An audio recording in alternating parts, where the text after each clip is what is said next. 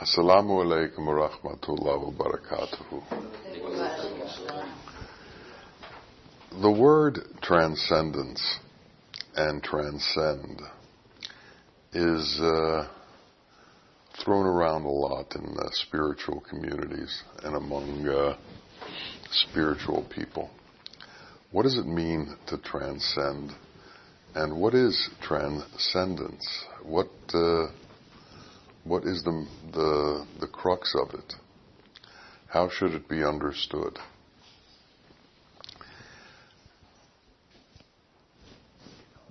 The scientific community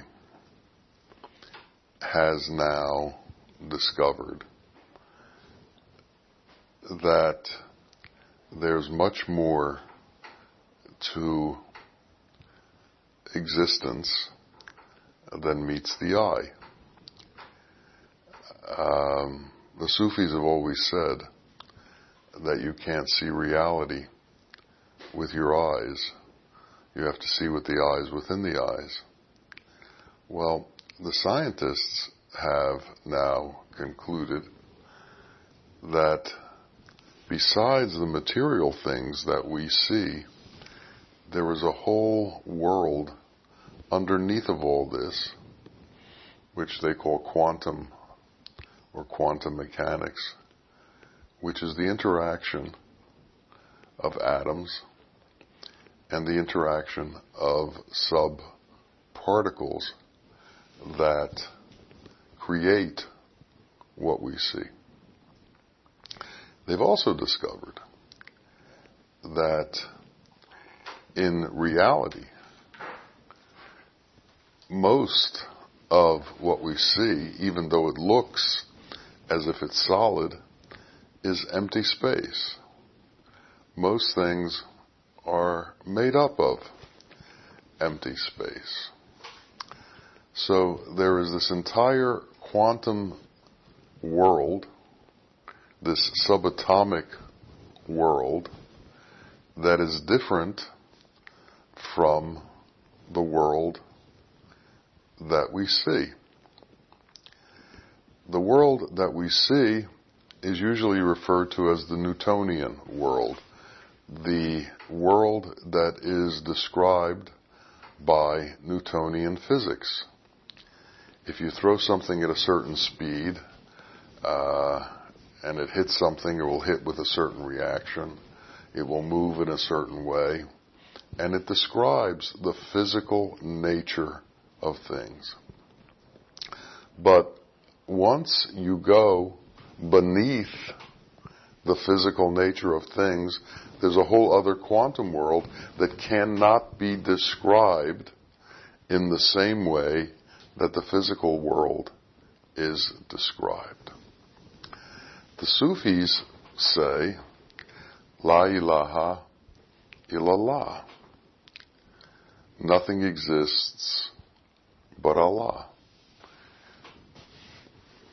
They talk about the illusory nature of existence and how this existence is an illusion. That the underpinnings of what we see is where reality is, but what we see is not reality. It is a manifestation that comes from those underpinnings. And we treat this manifestation as if it was the sum total of reality without understanding that what is holding this up and what is manifesting as this reality is where reality exists. So this reality that we see is a shadow. Actual reality is somewhere beneath what we see. It's just like when you go to the movies, the projection that you see on the screen is not how that projection happened. That projection couldn't occur without something shining onto that screen and creating that light shadow that you see as a movie. Well, there's something creating the appearances that we see also. And it comes from inside of us. It comes from a deep place that we can't see, that we don't yet comprehend, because we're so involved, so tied into, so accustomed to, so dependent on this shadow world that we see. It's sometimes said that holy men walk without a shadow. Think about that. That means that even though they are manifest, their manifestation isn't solid in the same way that other people's manifestation has taken on a form that stops light. Their manifestation is such that it doesn't stop light. Therefore, there's no shadow. But to comprehend all this, to try to understand what's really going on, means that we have to transcend. We have to transcend our shadow existence. We have to transcend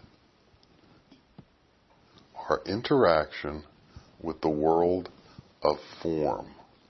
We have to transcend our attachment to the world of form.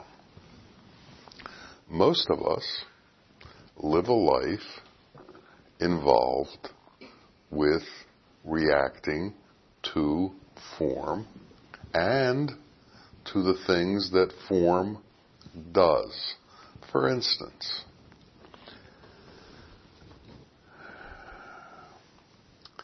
people create desire inside their being and involve it with the things that they see. So people see forms and they want them. And this deals with a large part of our lives. We interact with form. We may interact with inert objects and we interact with carbon-based objects. Carbon-based objects are the objects that live. So we interact, males and females, with each other in form. We see other faces, we react to those faces in an emotional way. We react with form in an emotional way. We interact with people in an emotional way. And people are constantly interacting with each other. And because of our attachment to the form of this world, because of our attachment to the way things appear to go on in this world, we have emotional and psychological reactions to what other people do to us. If someone praises us, we may become happy. If someone faults us, we may become sad. We have reactions to the world. Um, our teacher, Bawa Muhaiyaddeen, called it the world of praise and blame. And different reactions by us to praise and blame. Someone who knows how to manipulate people has learned how to praise them so that he can get them to do what they want. I know people that if you tell them they're great, will jump off a bridge for you. they're easy to manipulate. But that's because they haven't transcended. They haven't transcended form. If we want to truly understand the nature of our existence and the nature of our Creator and come to know ourselves and come to know our Creator, we have to lose our attachment to form. We have to somehow be able to go beyond form.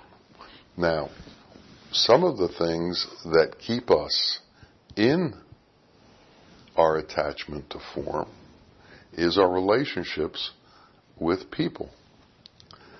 Um, our relationships with money, our relationship with land, our relationship with power in this world. They keep us attached to the form. If we're powerful and we can manipulate form very easily by our words, for instance, when the Pharaoh said something, it was done because people feared the consequences of what he said. Well, because of this, the Pharaoh developed enormous arrogance. Well, we are all pharaohs when we develop the arrogance of manipulating form. And there seems to be some kind of satisfaction that comes to our physical form and our mental imaging when we're able to use power. It makes people feel good about themselves. It makes them feel strong. It makes them feel important. Within the realm of form. And when you feel important within the realm of form, your arrogance grows and your attachment to form grows. So the more powerful you become, the more you become attached to form. The more you become attached to form, the less you have the ability to transcend form. Now, the religions tell you to be humble. Let's look at the word humility and let's try to understand what it means. It means that you don't react to form. You are transcendent to form. So it looks, from one point of view, that you are a humble being. But in truth, you are beyond that. And humility truly means that you are beyond the reaction to form. That you have somehow developed yourself to the point that what other people do and what other people say no longer has an effect on you because you've transcended that. Now, if you've transcended it, where have you gone to? Where have you transcended to? You've transcended to the realm that is beyond form. And what is the realm that is beyond form? The realm that is beyond form is the realm of Allah, who alone exists. So you're entering closer into what is actually real and who you actually are. You are not form and you've gone to the place where you are no longer attached to form and you no longer react to form. So you're able to move through this existence without constantly being stopped by form and all of your emotional responses to form. The emotional responses to what happens to you within form can be crippling and can hold you in place for years and years. For instance, your best friend betrays you. A relative betrays you. Somebody does something to you that's absolutely horrific for no reason, where you aren't at fault, and they, for some reason, have done something to make you feel terrible. Well, trying to counteract that can destroy your existence because it will take you to the place in this world of revenge and vengeance. And what does revenge and vengeance do to you? It makes you commit violations within the realm of form. So even though we are not form, we walk around in a body. And we've been given instruction on what we can do within this body not to violate that part of us that is non-form. So how do we get out of these conundrums? How do we get out of these difficulties? How do we get out of these mazes that trap us? We have to transcend these feelings. We have to go beyond hate. We have to go beyond vengeance. We have to go beyond retribution. Jesus said, turn the other cheek so you wouldn't be spending your entire life fighting off the one who's trying to hit you. We need to be able to move ourselves into an area that is worthwhile for our progress as opposed to an area that holds us in place and keeps us within the difficulties that form creates and takes us beyond trying to solve problems in the form by using the methods of form. So, if someone cuts you, you cut them back. If someone insults you, you insult them back. If someone hates you, you hate them back. If someone injures you, you injure them back. If someone wrongs you, you wrong them back. You can spend a lifetime in this kind of exercise. And then all of a sudden you disappear and you haven't transcended. So what we need to do is leave the realm of attachment to form. We can't leave the realm of form because we are encased within it. But we have to leave the realm of attachment to form and we have to be able to see the illusion that exists. And we have to stop trying to rectify situations caused by abuse of form by doing the same thing back. So, somehow, we have to learn to love. And love is the transcendence that takes us beyond things.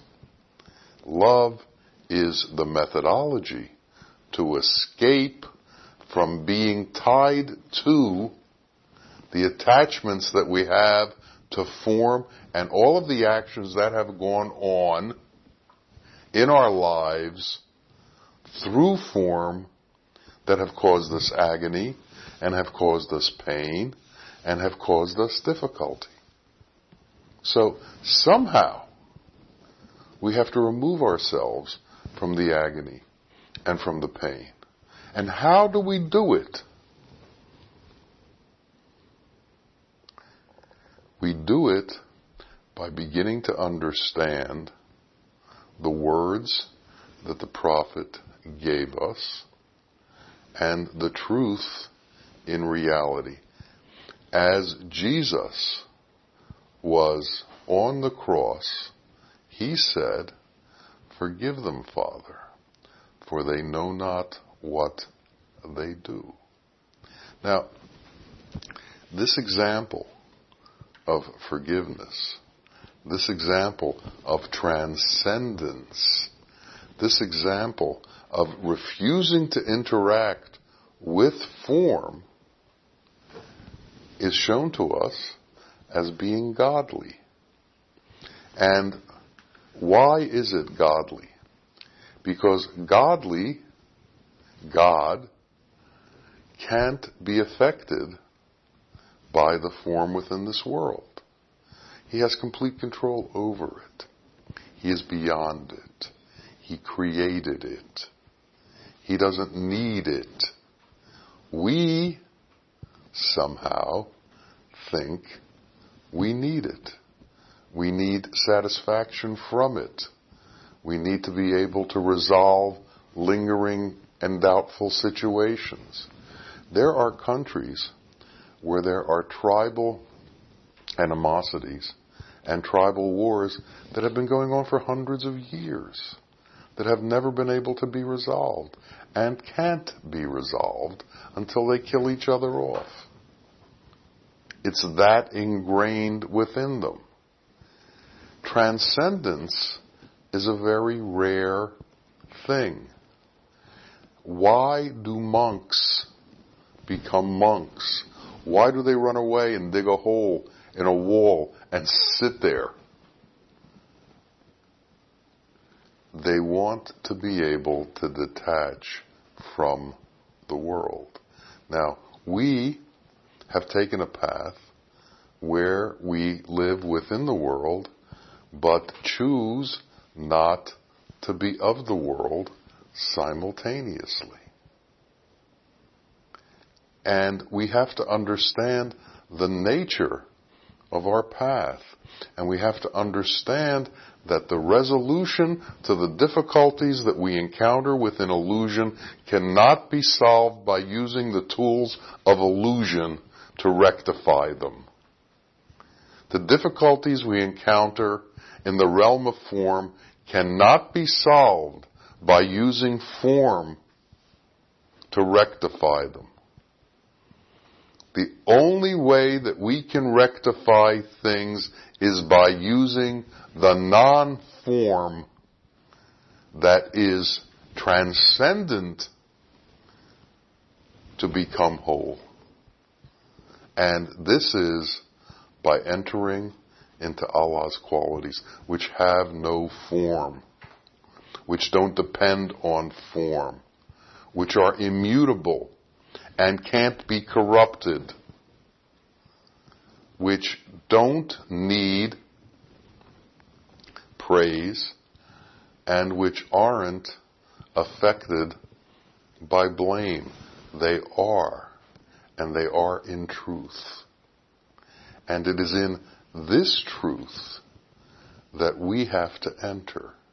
And it's into this truth that we can find who we are and find our reality. And outside of this, wherever we look, we're never going to find answers to our problems because we're looking in the wrong places. You will not find reality in the midst of illusion. You will not find reality by using illusion to try and show you reality. You will not find reality by using form to try and find reality. Shadows are not light. And you can't use shadows to form light. You are light.